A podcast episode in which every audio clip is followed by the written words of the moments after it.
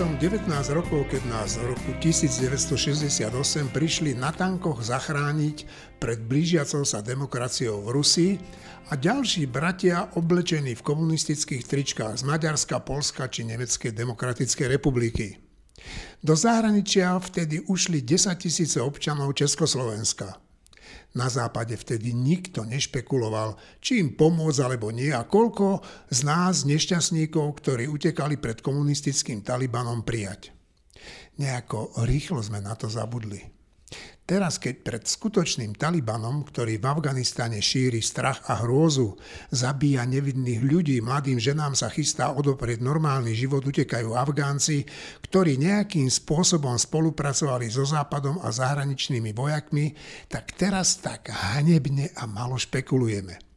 A pritom všetkým išlo len o to pokúsiť sa z Afganistanu urobiť slušný štát – Niektorí slovenskí politici namiesto toho, aby povedali, že treba pomôcť ohrozeným ľuďom, teraz pred nimi zatvárajú dvere a mnohým z nich tak vypisujú rozsudky smrti. Podľa ktorých politici sa dokonca neštítia verejne handrkovať, či pomôžeme desiatim ľuďom, ale pomôcť jedenáctim, to sa im už zdá priveľa. Ďakujem, ďakujem pán redaktor za tú otázku, lebo dobre sa pýtate a treba to vysvetliť. Toto nie je systém kvót že to proste my sem navozíme nejakých občanov, ktorí prídu do inej krajiny. Prosím vás, nespájame toto. Toto nie je migračná vlna z roku 2015. Toto je vlna, ktorá je vyvolaná vojnou. Toto nie sú migranti, ale to sú utečenci, ktorí majú právo podľa Ženevskej konvencie požiadať e, o, o azylové konanie a potom každá jedna krajina individuálne, Slovenská republika, Nemecko, Maďarsko, všetci individuálne rozhodnú na základe posúdenia týchto žiadostí, či splňate náležitosti o azyl alebo nie. A späť k tej desiatke ešte raz.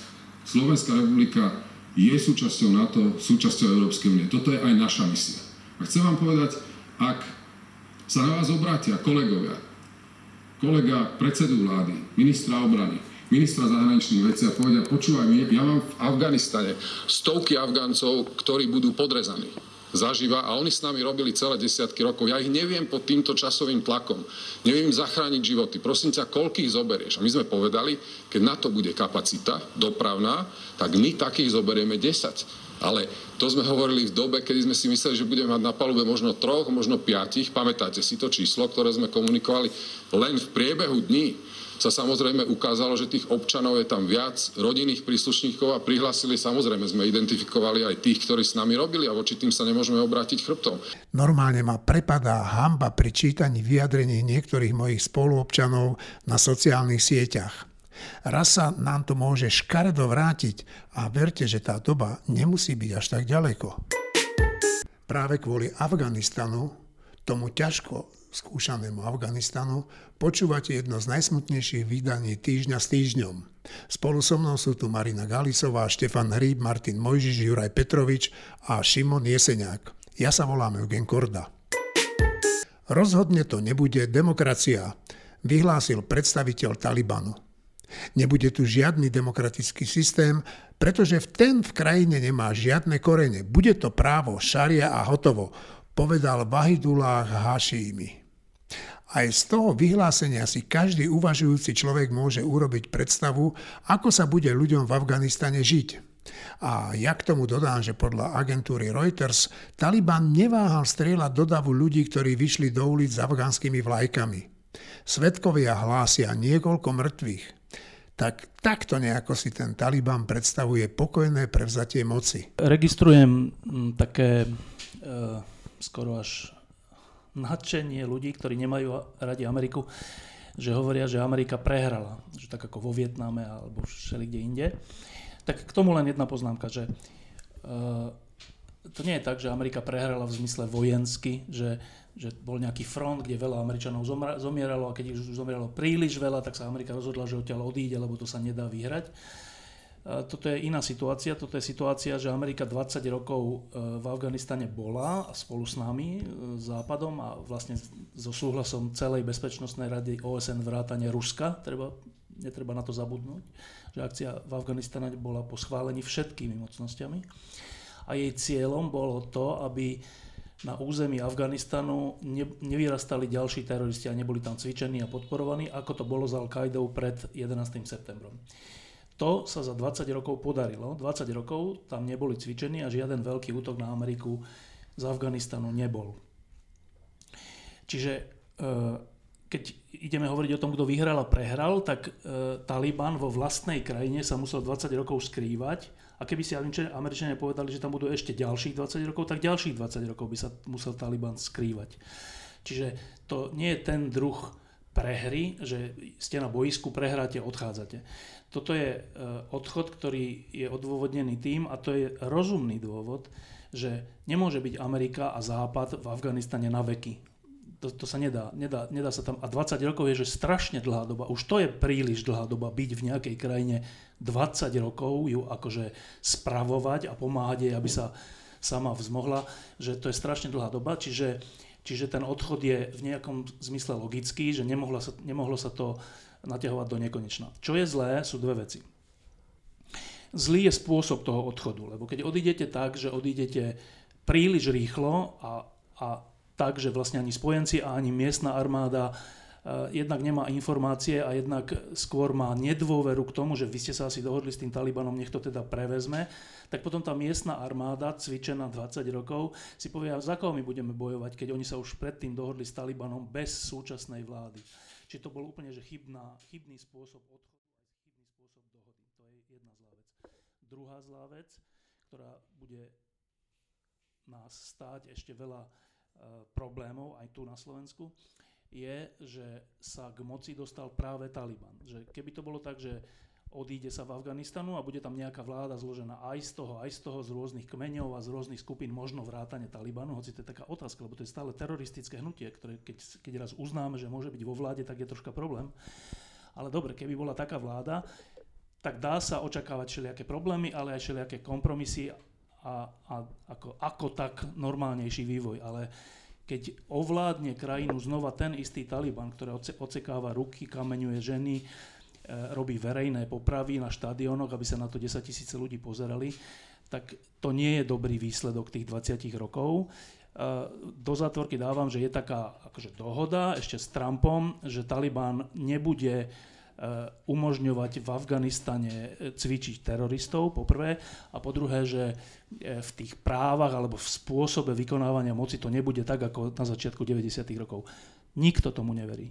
Nikto tomu neverí. Čiže, a, a ono, tá dohoda bola porušená hneď na začiatku, že v tej dohode bolo, že bude nejaká pr- dočasná prechodná vláda a Taliban po prvom úspechu zistil, že vlastne ho nepotrebuje a rovno povedal, že nebude.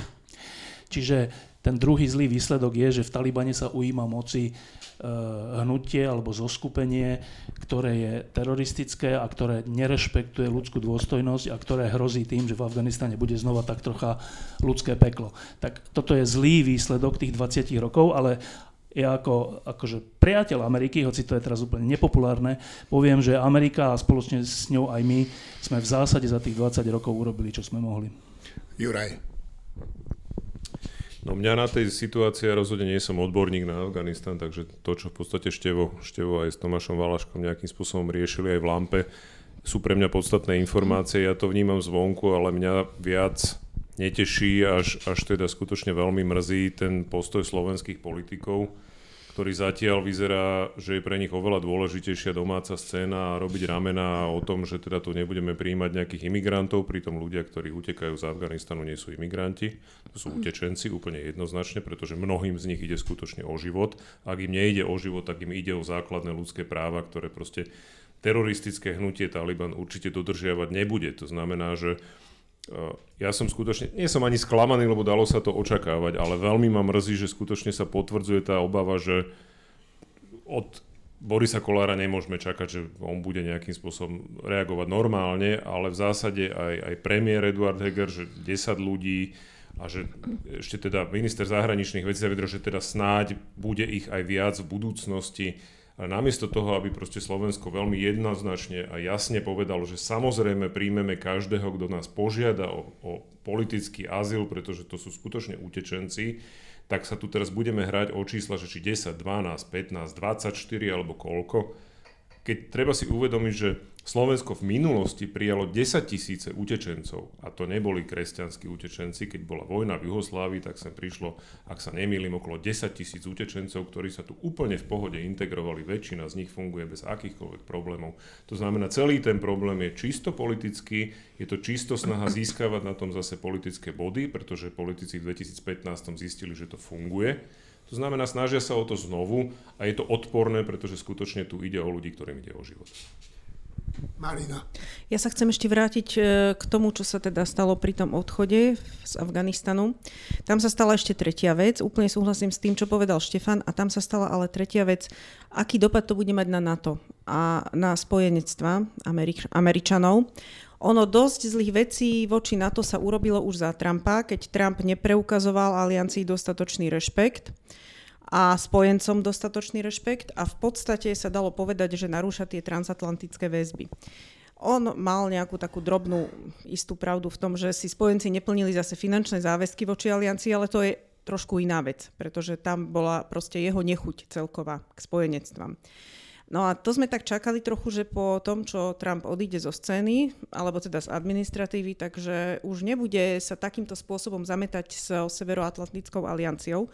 No žiaľ Bohu sa to teraz nepotvrdilo v tomto konkrétnom kroku, pretože stalo sa to tak, že spojenci majú pocit, že nedostali dostatočné informácie, mnohé, ktoré dostať mali že, pri, že ten odchod bol urobený tak narýchlo, že možno tie informácie ani nemohli byť odovzdané, ja neviem, ale celkový ten dojem je z toho taký, že sami spojenci nie sú spokojní s tým, ako to Bidenová administratíva zvládla.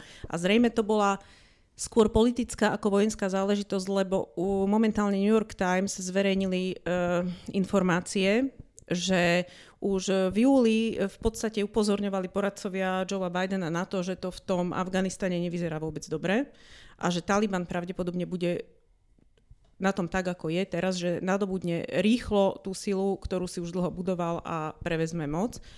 No a Joe Biden oficiálne sa vyjadroval, že on ako, že v pohode, že akože Taliban, pokiaľ vie, tak Taliban nie je na takom zostupe.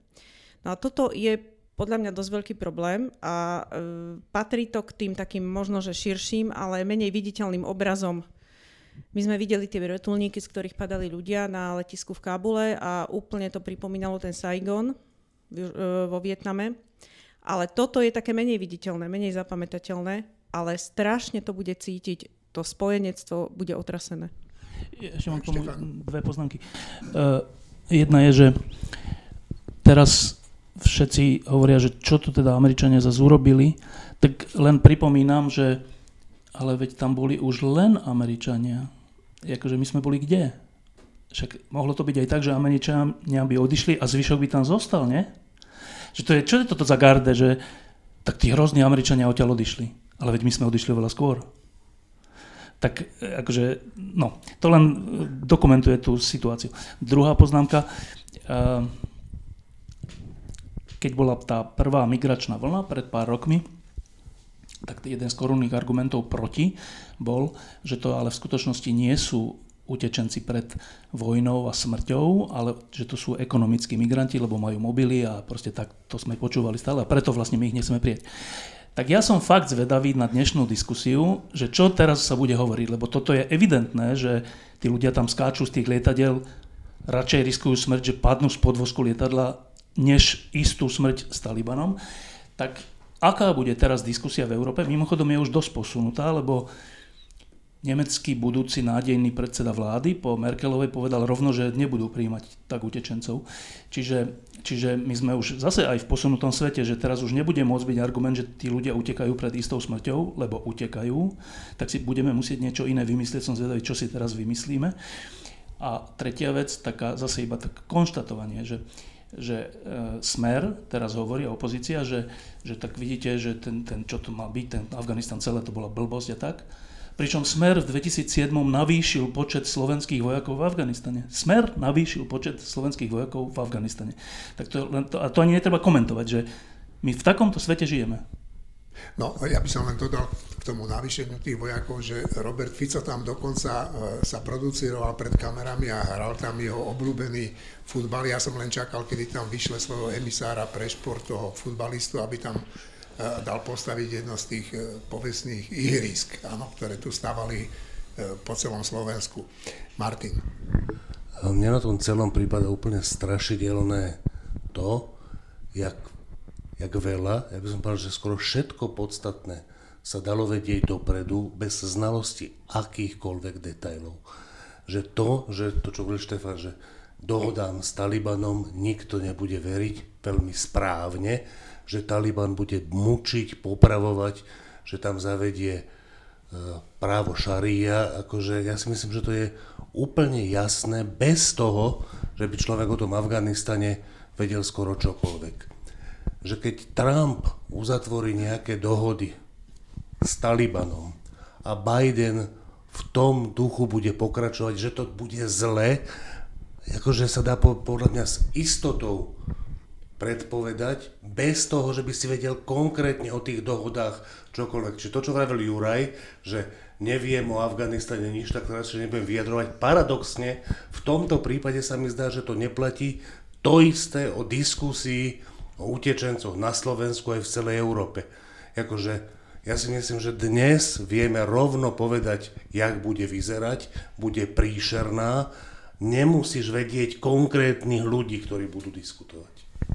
Dobre, e, myslím si, že na túto tému by sme už mohli našu debatu ukončiť. Ja by som len povedal jednu vec a k tomu ma priviedol, priviedli slova Martina že ja som tak premyšľal, že, že teda čo sa stane, keď ten Taliban sa už chopí tej moci aj naozaj výkonne a keď neodolá tomu pokušeniu, ktoré určite tam drieme, e, mať nejakú Al-Kaidu, áno, a, a tá nejaká Al-Qaida znovu spácha nejaký obrovský útok na západnú civilizáciu, to sa tam vrátime?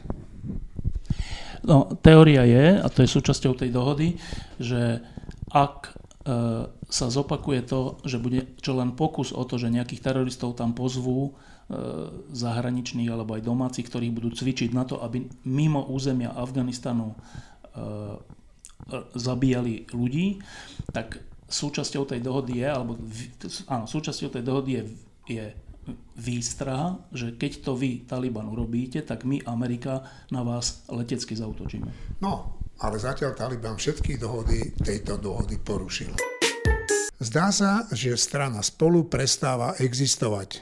Plánuje sa vraj rozpustiť v progresívnom Slovensku a jej predseda Juraj Hybš prestane byť predsedom. Otázkou je, ako sa zachovajú Miroslav Kolár či Andrea Letanovská, ktorí odišli zo strany za ľudí a ani im sa nepodarilo stranu spolu zachrániť pred zánikom.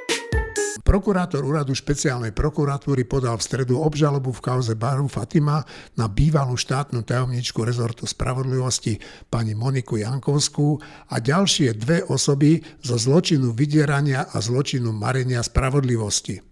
Čo na to hovorí pán Janíček, teda ten trenčanský podnikateľ, ktorý práve vďaka pani Jankovskej strávil vo vyšetrovacej väzbe niekoľko mesiacov? Pán Janíček, tak čo hovoríte na to, že prokurátor úradu špeciálnej prokuratúry podal žalobu na bývalú štátnu tajomničku pani Moniku Jankovskú a teda aj na iné osoby. Ako vnímate vy tento akt? Predovšetkým pozitívne a nie, že by sa ma to tešilo, ale že tá spravodlivosť nejakým spôsobom bola preukázaná aj v tomto konaní, teda kde ja nie som obvinený ani obžalovaný, ale konečne v samostatnom, kde pani Jankovská mm, bola obžalovaná a v prípravnom konaní bolo preukázané, že to, čo som na čom som 20 eh, rokov, proti čomu som bojoval 20 rokov, tak uh, bolo preukázané v samostatnom konaní vedené proti nej a jej komplicom. Takže ja to s potešením a vítam to, že som obyčajný človek ako každý iný a tu sa rozpráva iba o politikoch a o všetkých ich megakauzách a ja som normálny človek, a, ktorý bojoval proti justícii a týmto zločincom a nakoniec bolo preukázané, keď som bol niekoľkokrát e, trestne stíhaný, obvinený, obžalovaný som stále, ešte v jednom konaní som stále obžalovaný za to, že som jej poškodzoval dobré meno a paradoxne ona už je obžalovaná aj v kauze Fatima a ja sa musím preukazovať svoju nevinu, že som uh, uh, hovoril pravdu a že som dokazoval jej trestnú činnosť. Takže som rád. Dobre, a čo čakáte od toho rozsudku? No, Teda ak bude nejaký, no. zaujímavé to, že dostal to mm, obžalobu prijal okresný súd e, Trenčín, kde vieme, vieme dobre, že všetci sudcovia, sudcovia e, pracovali v jej prospech, čiže pre mňa boli vždy aj sú jej spolupáchatelia spolupáchatelia, alebo kryli je trestnú činnosť niekoľko rokov, teda 20 rokov.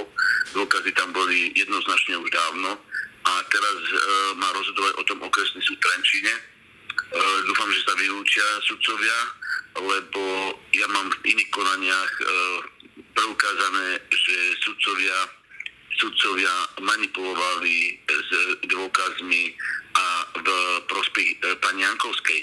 Takže e, tu je akorát to, že, že má rozhodovať okresný súd Trenčín, čo je e, pre mňa smiešne a zaražajúce. No ale je to miestne príslušný súd, aj keď som čakal, že špeciálny prokurátor bude e, toto hneď namietať a už dávno s tým mali niečo robiť, lebo e, sudcovia sme chodili na dovolenky, opekačky, krylovačky, boli priatelia e, a teraz majú rozhodovať o jej trestnej činnosti, tak je to trošku smiešne, no ale tak čakám, že, že to bude úspešné a že teda ten boj završíme tým, že pani Jankovská pôjde tam, kde patrí a to je do vasi. Na Národnú kriminálnu ústredňu začínajú predvolávať politické špičky. Zatiaľ vypovedajú síce len ako svetkovia, ale to sa môže zo dňa na deň zmeniť. Pelegrini, Fico, Kaliňák a mnoho iných mocných a vplyvných politikov musí mať teraz naozaj ťažké sny. Predseda hlasu Peter Pellegrini nervózne žmolí v rukách vreckovku, keď odmieta, že by vzal úplatok. Pán Výboch, z rúk ktorého si mal tých 150 tisíc eur prebrať pán Pellegrini v krabici od čampanského, sa nás radšej ukrýva v zahraničí. Robert Fico ako na bežiacom páse zvoláva mimoriadne schôdze Národnej rady a usiluje sa o odvolanie ministra vnútra. No a Robert Kaliňák sa pred svojim výsluchom snaží pôsobiť uvoľnenie, ale vidieť, že cíti, ako mu začína tiec do topánok. Kedy si nedotknutelné persony dnes poslušne chodia vypovedať. Treba len dúfať, že toto veľké čistenie Augiášovho chlieba bude mať dobrú koncovku a všetci, ktorí si to zaslúžia, tak budú právoplatne odsúdení a všetci, ktorým sa vina nepreukáže, zostanú na slobode. No ja musím povedať, že uh, jednak mám ten pocit, že snáď konečne prichádza doba, kedy tí, ktorí si mysleli, že naozaj budú navždy, navždy nepostihnutelní a nestíhateľní, takže zistujú, že teda nebudú navždy nestíhateľní a nepostihnutelní. A na druhej strane sa celkom bavím tým, ako teraz Robert Fico vypúšťa dymové slony napríklad organizovaní mimoriadných schôdzi parlamentu o tom, že chce regulovať proste svetovú ekonomiku, napríklad čo sa týka ceny energii, hej, pretože to je, to je čistá dymová clona, kde proste on teraz na to, aby zakryl svoj podľa mňa rastúci strach z toho, že, že teda skončí v tom pezinku nie len ako verejnosť, kde sa bol pozrieť, že čo sa teda deje a ako to tam vyzerá, tak si myslím, že jednoducho je to v poriadku a pokiaľ tie dôkazy budú presvedčivé a, pokiaľ, a musia byť presvedčivé, samozrejme, to je dôležité povedať, že ten postup tých orgánov činných v trestnom konaní musí byť skutočne absolútne legálny, musí byť absolútne v poriadku a musí byť preskúmateľný tak, aby nikto nemohol v budúcnosti spochybniť, že teda toto sú naozaj reálne veci a že tie obvinenia stoja proste na, na pevných základoch. No, toto sme mi tu tvrdili dávno, hlavne to Števo, Števo to hovoril v tých podcastoch. E, ja si myslím, že je to dôležité aj preto, že aby to neskončilo ako v Rumunsku. V Rumunsku tiež e, pozatvárali kopu týchto potentátov a nakoniec ich z rôznych dôvodov museli e, pustiť von. Takže tohoto sa ja obávam na Slovensku, lebo to by bola katastrofa. Šimon. Včera vyšiel, alebo predvčerom, prieskum verejnej mienky a v tom prieskume verejnej mienky má Smer 1 a Smer 2, teda Hlas a Smer SD dokopy 30%. Takže paradoxom je, že napriek všetkým kauzám, všetkým obvineniam ľudí, ktorých dosadil Kaliňák, Saková, Pellegrini, Fico, Tomáš a kadekto do najvyšších funkcií a že tí ľudia niektorí z tých nižších pozícií sú už dokonca asi aj odsúdení, tak to nič nerobí s percentami. O čo sa zaujímam ja a čo baví mňa je komunikácia týchto dvoch ľudí, teda Roberta Fica a Petra Pellegriniho. Peter Pellegrini mlčí.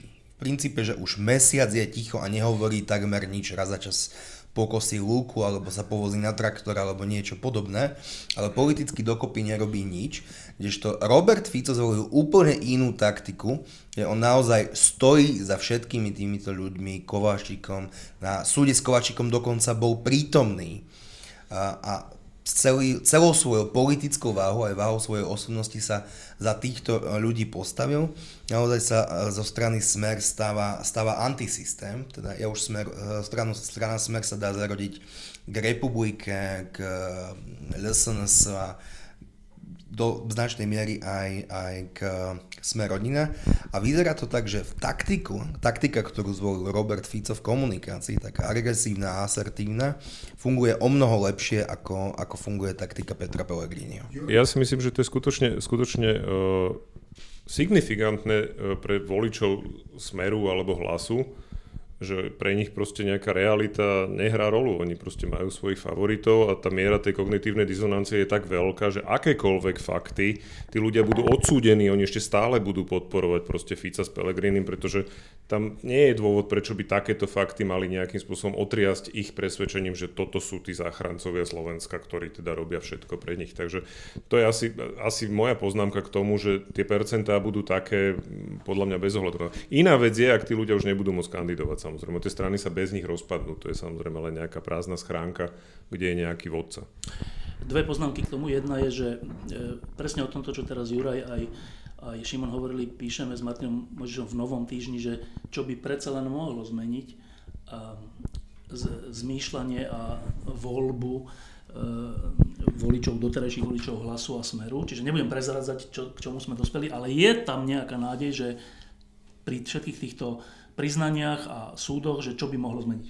Že, čo, že by to teda poškodilo aj voličský smer a hlas, čo e, sa aj v histórii, v histórii viackrát stalo podobné niečo. O tom píšeme v novom týždni, takže nebudem to prezradzať.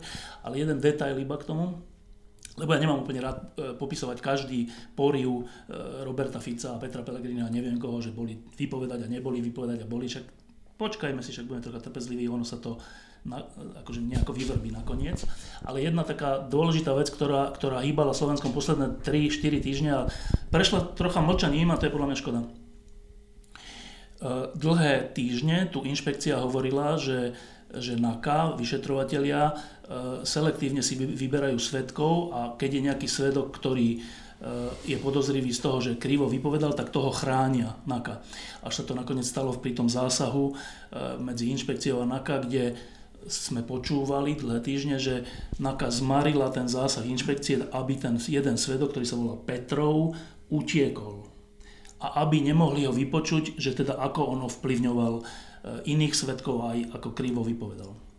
A že to, to chcela NAKA, teda polícia, minister vnútra a ďalší. E, no, v zápäti sa stalo teraz pred pár dňami, že NAKA zadržala toho Petrova. NAKA, nie inšpekcia, vo oveľa väčšej veci, vo veci, ktorá hovorí o tom, že na ministerstve vnútra za ministrovania ministra Kaliňáka a ministerky Sakovej existovala nejaká skupina, ktorá si nahrávala a ďalším ľuďom prihrávala všetké verejné obstarávania.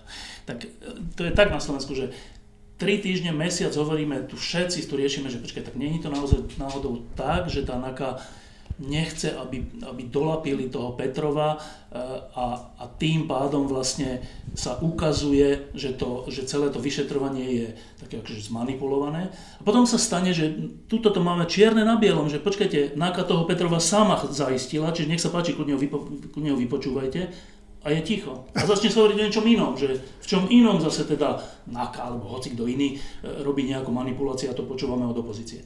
Čiže ja len si myslím, že poprvé treba byť trpezlivý a po druhé treba byť pozorný. Tak tento akt že NAKA zadržala Petrova, svetka Petrova, ukazuje, že v tom spore inšpekcie a ministerstva vnútra, respektíve NAKY, je inšpekcia na zlej strane. No, ja by som e, k tomu skôr, než dám Martinovi slovo, dodal jednu vec, že ja som zase pozeral s údivom e, Roberta Kaliňáka predtým, ako vstúpil do e, budovy, kde sídli NAKA, a odpovedal na otázky novinárov a stále tam spomínal, že tá policia, tá prokuratúra odporná, že zverejňuje zverejňuje zistenia, že to nesmie robiť. Pritom to nie je pravda, oni, nez, oni zverejňujú len to, čo im zákon umožňuje. Ale ako si ten Robert Kaliňák zabudol povedať, že on to robil v prípade Hedvigy Malinovej. On s Ficom a s tým vtedajším policajným prezidentom Packom sa postavili pred kamery a šibrinkovali tam tričkom, v ktorej zbili tú eh, Hedvigu Malinovú. Tak čo tu tento Kaliňák vykladá? Martin. Ešte k tomu, čo vravil Štefan, že eh, v nejakom zmysle to je dobré, že, že existujú informácie, ktoré ako keby spochybňovali tie vyšetrovania a potom o chvíľu sa ukáže, že moment, je to nejako inak. A ja si myslím, že to je užitočné, že, že tým, že máme nejaké informácie, ktoré otvorene povedia, že fúha, že tu vyzerá, že je slabé miesto a potom sa ukáže, že nie je, že to je užitočné. Príklad teraz posledný je Adam Valček, ktorý napísal uh, úplne zaujímavý text o tom, že tie výpovede Imreceho a Suchobu e, v nejakom zmysle, že nesedia, že to mali odovzdávať Výbohovi tie peniaze pre Pelegriniho v kancelárii, ktorú Výboh v tom čase ešte v hoteli Carlton nemal.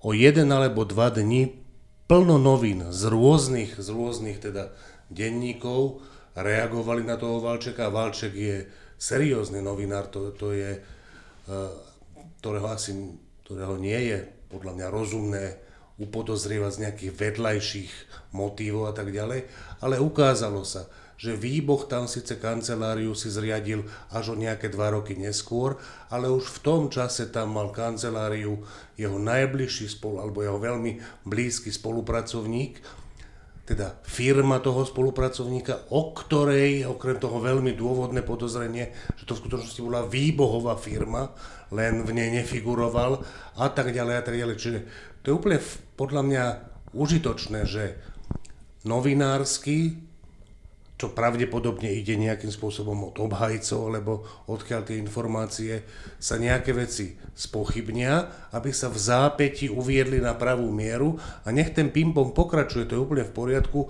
pokiaľ sa hľadá pravda v, v, v rámci, ktorý je zákonný, tak to nemusí robiť len policia, verejnosť má byť čo najviac informovaná a tento stav, aj čo Štefan spomínal, aj, aj táto časť, ktorú som teraz spomínal ja, skončia pomerne rýchlo na tom, že nie, nie, nie, že tí policajti zdá sa, že majú pravdu, že tam nie sú diery. No tam sa ešte ukázalo to, že tí policajti prišli na to, že obidvaja vypovedajú rovnako, aj čo sa týka toho, toho priestorového zobrazenia, ak sa to udialo, že tie chodby boli prepojené s tými miestnosťami, že sa to mohlo udiať tak, ako to Imrece s tým druhým e, vypovedali. A druhá vec je, že, že, že to tak vyzeralo ako, že, že to sú si vyšetrovateľom nadiktované výpovede, minimálne jedna z nich, lebo že sa vo všetkých detailoch zhodujú, čo sa ukázalo, že tiež nie je pravda. pravda. Že oni sa v mnohých detailoch uh, odlišujú, ktoré sú ale veľmi ľahko vysvetliteľné nedokonalosťou pamäte a tak ďalej a tak ďalej. Marina. Ja by som k tebe, Martin, dodala len to, že úplne sa zhodujem s tým, že áno, ono je dobré, že sa pretestujú nejaké slabé miesta týchto e, výpovedí a podobne a ľudia potom dostanú odpoveď, že to v skutočnosti slabé miesta neboli. Jediný problém je, že podľa mňa si trošku optimista, lebo ľudia majú selektívnu pamäť a oni si potom už nezapamätajú, že dostali informáciu, že to slabé miesta neboli. A mnohí si zapamätajú iba, že aha, hovorilo sa, že tam bolo také slabé miesto a potom tým operujú. Čiže toto trošku akože je taký problém. Ale na druhej strane áno, úplne súhlasím, ono to ide dobrým smerom a racionálny človek musí vidieť, že to vyšetrovanie ide dobrým smerom a že akékoľvek kľúčky a zámotky, čo tam vyrába najmä opozícia, ono to zrejme z toho dobrého smeru zatiaľ nezviedlo.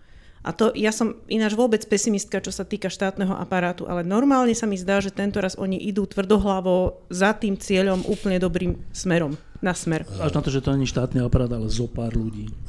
A, áno, áno. Ešte, ešte k tomu, Marian, čo si vravela, ja uh, úplne súhlasím s tou poznámkou, že Adam nie je teraz novinár žiadnych novín, je na voľnej nohe.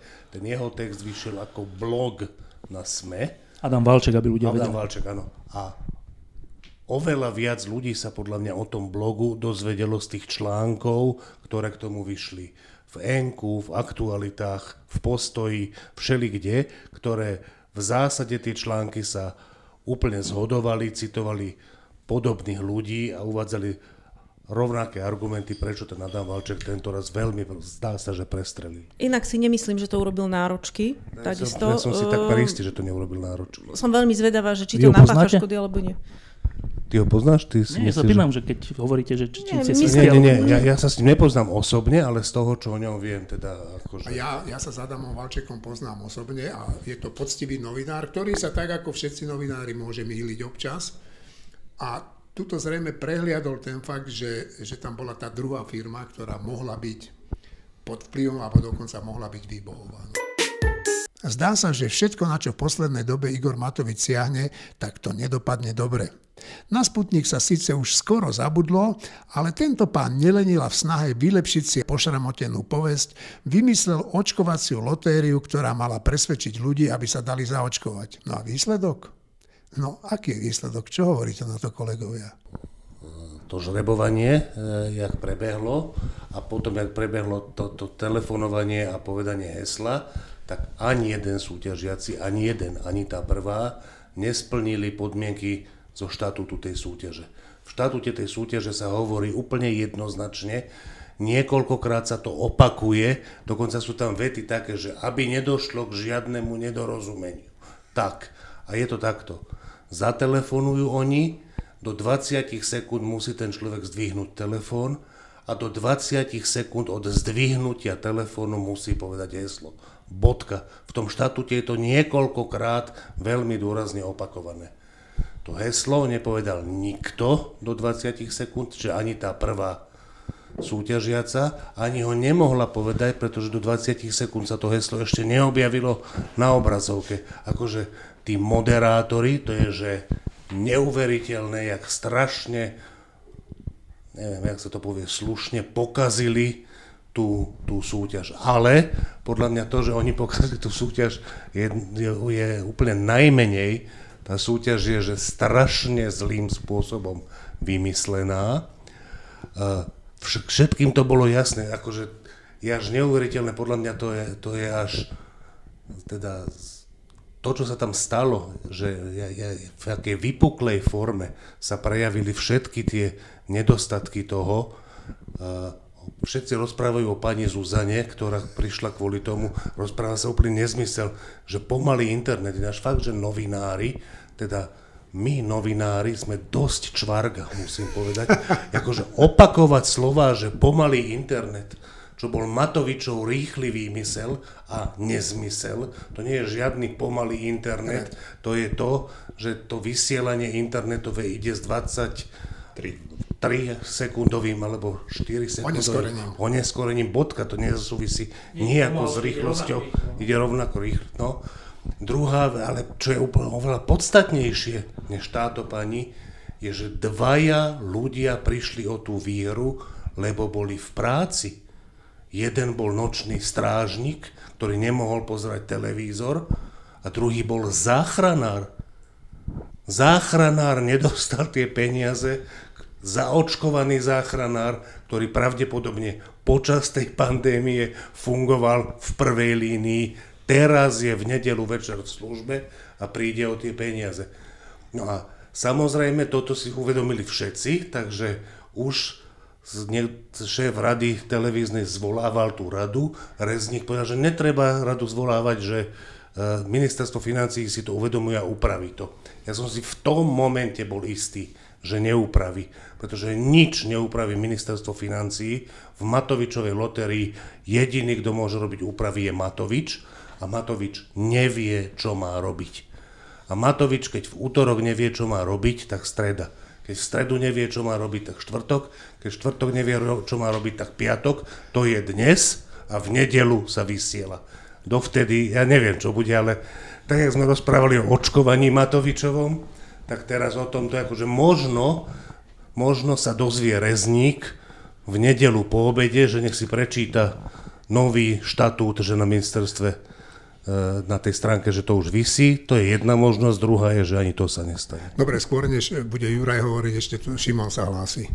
Tam, a pri týchto výhercoch alebo nevýhercoch sa vzbudila aj taká debata, že či vlastne majú morálny nárok na tú výhru a v najnovšom týždni o tom máme skvelý stĺpček Slavky Jančikovej, takže ona to veľmi pekne uh, vysvetľuje, že či je vlastne to rozhodnutie, že tá pani Zuzana a zvyšní nedostanú tie výhry a vysvetľuje to na základe Radbruchovej zásady, takže veľmi zaujímavý článok Ináč, ja, ja si myslím, bez toho, že by som bol akokoľvek v tom vzdelaný, vzdelaný že všetci štyria majú veľmi dobré šance vyhrať súd, keď to budú žalovať. To, no. si, to si myslím. No. Šimon na mňa ukazuje, že majú nulové šance. Uh, Dobre, uvidíme. Ja som čítal, že aj majú šance, aj že nulové šance, takže uvidíme, čo sa bude diať, ale ja som sa nesmierne bavil a zároveň som bol aj nahnevaný tu na Juraja Petroviča, že ma predbehol a okomentoval tú Matovičovú lotériu, lebo ja som sa na to tešil, že teda si ho podám svojím spôsobom a urobil to Juraj. No tak hovor. Ďakujem. E, podľa mňa štatút e, očkovacej lotérie je verným obrazom duše Igora Matoviča. To je základ, hej, pretože celý štatút má slúžiť jedinému a to je vyvolávaniu čo najväčšej drámy, pretože čo najväčšia dráma je to, čo Igora Matoviča uspokojuje v jeho v jeho proste duševnej poruche, dovolím si to tak povedať, pretože to skutočne e, nemá nič spoločné s tým, že by to malo odmeniť ľudí, ktorí sa dali zaočkovať, plus, že to má motivovať ľudí, ktorí ešte nie sú zaočkovaní, aby sa vo vidine nejakej reálnej výhry dali zaočkovať. To znamená, že okrem tých všetkých výhrad, ktoré povedal Martina, s ktorými ja úplne súhlasím, že podľa mňa všetci by mohli uspieť a teda tá prvá výherkyňa by ešte mohla o tú výhru prísť, a pripravili by ju o ňu tí moderátori, pretože jej neumožnili ale, ale, splniť podmienky. Ale potom by to znova vysúdila, podľa mňa. Hej, kvôli tomu, že jej to nebolo umožnené. Takže ako, to je skutočne cirkus, ktorý ukazuje najmä to, že na Slovensku urobiť niečo na prvýkrát dobre je zo strany proste niekoho, ako je ministerstvo financí a štátna televízia, v podstate neexistuje. Mňa šokuje to, že nikoho nenapadlo, urobiť si k tomu aspoň nejakú reálnu generálku, že niekde nachystám 5 ľudí, skúsim im zavolať, vyskúšam si, ako to trvá, posadím jedného k internetu, jedného k televízoru, k jednoho, ja neviem, ku káblovke a zistím si to, že ako to vlastne funguje, či, či ten štatút je vôbec realizovateľný. Ja neviem, či to nikoho nenapadlo, alebo či teda na tej generálke sa všetci tvárili, že to všetko funguje. Len proste toto je tak zúfale babráctvo, ako celá očkovacia stratégia a ako celé zvládanie pandémie na Slovensku. A toto je to, čo ma na to mrzí, lebo na to doplatíme životmi.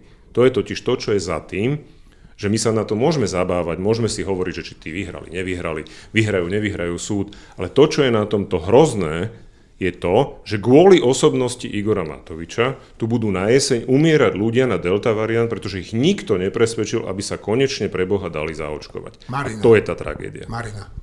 Ja si dokonca myslím, že takáto lotéria ich od toho môže ešte aj odradiť, pretože to len potvrdzuje, v očiach niektorých ľudí to naozaj potvrdzuje, že to je celé nejaký strašný humbuk. A strašná blbosť, ktorú ušili tí hore tam na ľudí. Čo je aj pravda, je to No, loté- s lotériou je to presná pravda, ale s očkovaním to pravda áno, nie áno. je a im sa to spojí, oni si povedia, to je aj očkovanie, je taký nejaký humbuk, ale ono nie je a to je ten problém. A ešte by som dodala, že nikomu nenapadlo taká vec, že spraviť úplne obyčajné losovanie, samozrejme za prítomnosti Jasné. notára, nemusí to byť verej, vo verejnoprávnej televízii, môže to byť streamované na internet, nemusí a je úplne, a nemusí to byť spojené so žiadnymi trápnymi tými telefonátmi, ako v nejakej rozhlasovej súťaži, keď vám zavolajú z rádia neviem akého a vy musíte povedať nejakú trápnu vetu. Tak toto je presne na tej úrovni. A nemohli to urobiť normálne, jednoduchšie, lacnejšie, dôstojnejšie? Nemohli.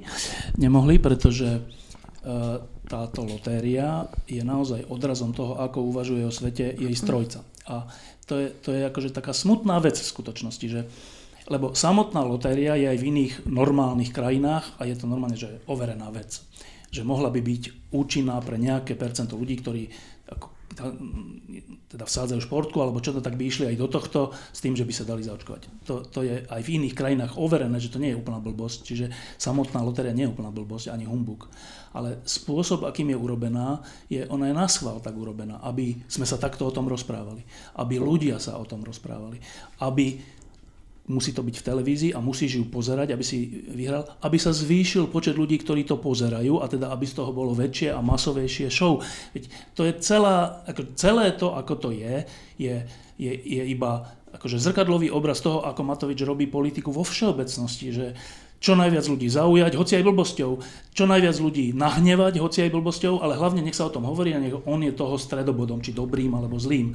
A to smutné na tom je, to je v skutočnosti je to smutný príbeh, okrem toho samotného očkovania, čo bude na jeseň najsmutnejší príbeh, ale osobne je to smutný príbeh v tom, že, že to je taká zvláštna vlastnosť nás ľudí, že keď máme nejakú zlú vlastnosť, tak my ju používame až do seba zničenia. Že to je také zvláštne, že keď mám nejakú zlú, zlú vlastnosť, tak by logická úvaha by bola, že aha, tak som sa tu popálil, tak, tak už to nebudem asi v tejto veci robiť, lebo som sa, ma to bolí. Ale ukazuje sa v živote, a v tomto prípade, že žiaľ v živote Igora Matoviča, že on opakuje ten istý vzorec, na ktorým sa už popálil tak, že po roku musel byť odídený z postup predsedu vlády, čo je strašne ponaučenie, by malo byť sám pre seba, ale nenastalo žiadne ponaučenie a že aj táto lotéria a aj ďalšie veci, že to je až do seba zničenia a teda niektorí ľudia Matoviča nenávidia, že to je taký zlý človek, ktorý robí takéto veci, ale mne to príde, že úplne smutné, že ten človek sa úplne ničí pred, v priamom prenose pred nami. Aj ničí iných ľudí, ale aj seba. Ja len na to krátko zareagujem, Števo, že to je presne podstata tej poruchy, ten človek nie je schopný žiadnej sebareflexie, to znamená, že on bez ohľadu na to, ako sa zničí, on keby si odrezal svoje vlastné nohy pre získanie záujmu, tak to urobí, pretože proste ten záujem je pre neho dôležitejší ako tá bolesť, ktorú tým po, pre, pocíti. Ja to len tak proste tomu, je. Áno, ja len k tomu krátku poznámku, že myslím, že túto poruchu máme skoro všetci, teda, ak je to tak. Ale v rôznej miere zrejme. Teda, tak. Uh, ja ešte chcem povedať tú vec, že, že ja som bol úplne kľudný v, v, v tú sobotu večer, lebo teda dopadlo to podľa mňa na dočakávanie. Ja som si myslel, že by bolo dobré, keby sa reálne prejavili nedostatky tej lotérie. To, jak sa oni prejavili, podľa mňa to je za hranicou počtu pravdepodobnosti, že to bolo že až strašné, jak to, jak to nevyšlo. A ja som bol kľudný v tom, že som si bol istý, že bulvár nájde tých ľudí a prinesie ich príbehy. Čo ma trochu mrzí, je, že tie príbehy moc nezarezonovali, lebo tam teda dve veci, ktoré som ja zaregistroval, že jeden z tých výhercov povedal, že jeho mamu skoro trafil šlak, keď sa ukázalo, že tú výhru nezískal. A druhý povedal, že tento večer ho bude mátať do konca života. To znamená, okrem iného, ten Matovič, to, že to súvisí s očkovaním a či je to účinné alebo neúčinné, je jedna časť story. Ale druhá časť story je samotná tá lotéria, ktorá podľa mňa má potenciál ničiť ľudské životy až po šlak trafenie, e, vyvolávať tragédie. Ešte raz, ja si myslím, že jediné šťastie, ktoré čo tí ľudia majú, že je, že o tie peniaze prídu skôr, než si to stihnú uvedomiť, že ich majú, že, že, že majú na to nárok. Ale že pre väčšinu ľudí na Slovensku prísť o 100 tisíc eur takto a ešte k tomu nie vlastnou vinou, to je, to je strašné. A toto ten Matovič robí. A ja si myslím, že nie je nepravdepodobné, ale dúfam, že pravdepodobnosť teraz pôjde opačným smerom, že niekoho naozaj trafí šlak, alebo že niekto v rodine zmláti niekoho iného, lebo si bude myslieť, že to tvojou vinou sme prišli o 100, 200, 300 alebo 400 tisíc a tak ďalej a tak ďalej. To je, že keď odmyslíme očkovanie, to je, že strašné zahrávanie sa s ľudskými životmi, lebo všetky lotérie sú založené na tom, že môžeš obrovské peniaze vyhrať. Táto je založená na tom, že môžeš obrovské peniaze prehrať. No a to musím potvrdiť, že E, máš pravdu, lebo ja som to zažil na vlastnej koži. Ja som sa do tej lotérie prihlásil. Neviem ako vy, ale ja som sa prihlásil. Určite nie. No, však neslúži mi to k veľkej cti, ale ja viem, čo by som s tými alebo s väčšinou tých peňazí urobil, keby som vyhral. Ale no, jednoducho som tam prihlásený a som ten prvý večer zažíval takéto pocity, pretože som nebol doma. A teraz som si hovoril, že čo keď ma vylusujú a ja to heslo nebudem vidieť.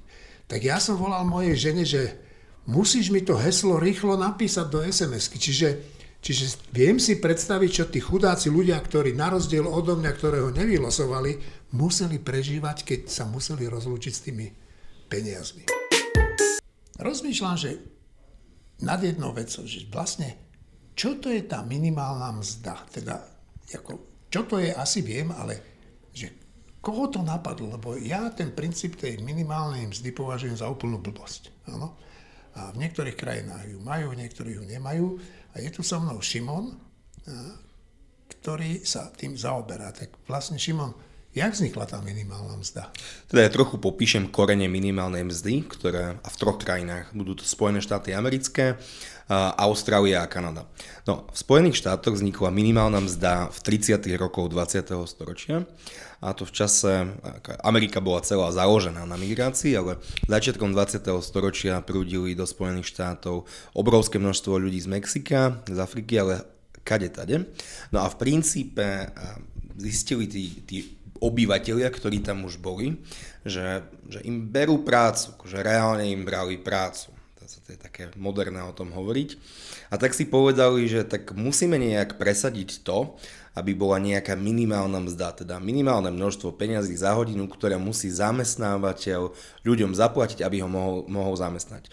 Čiže samotné korene minimálnej, mzdy, minimálnej mzdy sú rasistické a segregačné. Treba úplne otvorene povedať, že to bol číry rasizmus a číra segregácia. To bolo v Spojených štátoch, v Austrálii to bolo obdobné, akurát, že tá, ten rasizmus bol zaznamierený proti uh, migrantom z Ázie, z Ázie a v Kanade to bolo veľmi obdobné. No a ja sa vôbec nebojím povedať, že minimálna mzda na Slovensku je rovnako rasistická a segregačná. Prečo? Tak najmä kvôli marginalizovaným skupinám a kvôli, a kvôli, kvôli Rómom, ktorí častokrát nemajú dokončené ani základné školy, žijú v, e, vo veľmi, veľmi biedných podmienkach a zväčša v chudobných okresoch. Dobre, a... ale čo je na tom zle im povedať, že budete mať minimálnu mzdu? Že menej vám nesmie niekto zaplatiť. Veď tak sa na to bežný človek díva, nie? No áno, ale tým pádom im to ľudia proste nezaplatia, lebo ten podnikateľ im nevie dať takú prácu, a, lebo oni nemajú také schopnosti, aby dokázali svojou prácou vyprodukovať tú mzdu, ktoré v super hrubom, teda v nákladoch na prácu takmer 1000 eur, alebo keď sa čo i len dotkneš peňazí, tak je to 1000 eur. Čiže keď by si čo i len raz manipuloval s hotovosťou, alebo s terminálom, alebo s hoci čím, čo robíš napríklad v malom obchode, tak už musíš tomu človeku dopo- e, zaplatiť 1000 eur a tí ľudia proste nedokážu vyprodukovať hodnotu 1000 eur. Sú na to také dva príklady. Jeden je rebrík, ktorý je opretý o stenu, a tá minimálna mzda je to dolné políčko e, na tom, na tom rebríku. No a predstav si, že ty si nekvalifikovaný, nevzdelaný, nemáš pracovné návyky a ja ti odrežem prvé 4 políčka, ale poviem ti, veď pozri, budú ti platiť viacej, no nebudú, lebo mu nikto nezaplatí nič, teda bude zarábať nulu a nedostane sa z pasce chudoby a z pasce toho, že nikto mu nebude vedieť dať tú prácu. Druhý príklad, Predstav si, že máš stavbu hociakého domu a ide okolo niekto, kto nemá prácu. A povie ti, či mu nedáš prácu. A ty mi povieš, že vieš čo, tak môžeš zamesta- zametať stavbu za 400 eur. A mu povieš, no ale ty mi musíš za to zaplatiť 650. No tak ale ty mu odvetíš, ale tvoja práca nemá hodnotu 650, tak to radšej budem robiť sám.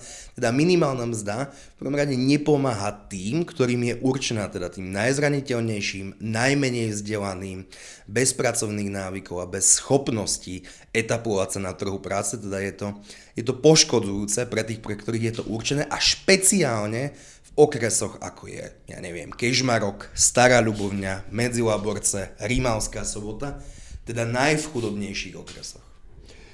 Dobre, trošku som to pochopil a musím povedať, že nám, ktorí máme 16 až 30 tisícové eurové platy. Za dva roky? Je, je to v princípe jedno, či nejaká minimálna mzda existuje alebo neexistuje. Ja osobne si myslím, že svet bez minimálnej mzdy by bol krajší a spravodlivejší. Napríklad soci- pre mnohých socialistické kraje, ako sú severské krajiny, ako Švédsko, nemá minimálnu mzdu. Naši západní susedia, Rakúsko, nemá štátom stanovenú minimálnu mzdu, má sektorovú minimálnu mzdu, ktorú si však dohodujú napríklad strojári alebo stavebníci. A to má zmysel. Áno, ale aj tam je riziko, pretože strojár alebo, alebo stav, stavbár vo Viedni si ľahšie vyprodukuje tú, tú minimálnu mzdu ako, ja neviem, stavbár niekde v dolnom Rakúsku. Takže tiež to má svoje úskalia a rizika. Dobre, tak eh, kolegovia, ja vám všetkým ďakujem. A teším sa o týždeň neviem, či tu budem, lebo idem na operáciu ramena, takže možno to bude ten podcast niekto iný robiť. A teším sa na najbližšie stretnutie s našimi poslucháčmi. Majte sa pekne, do počutia.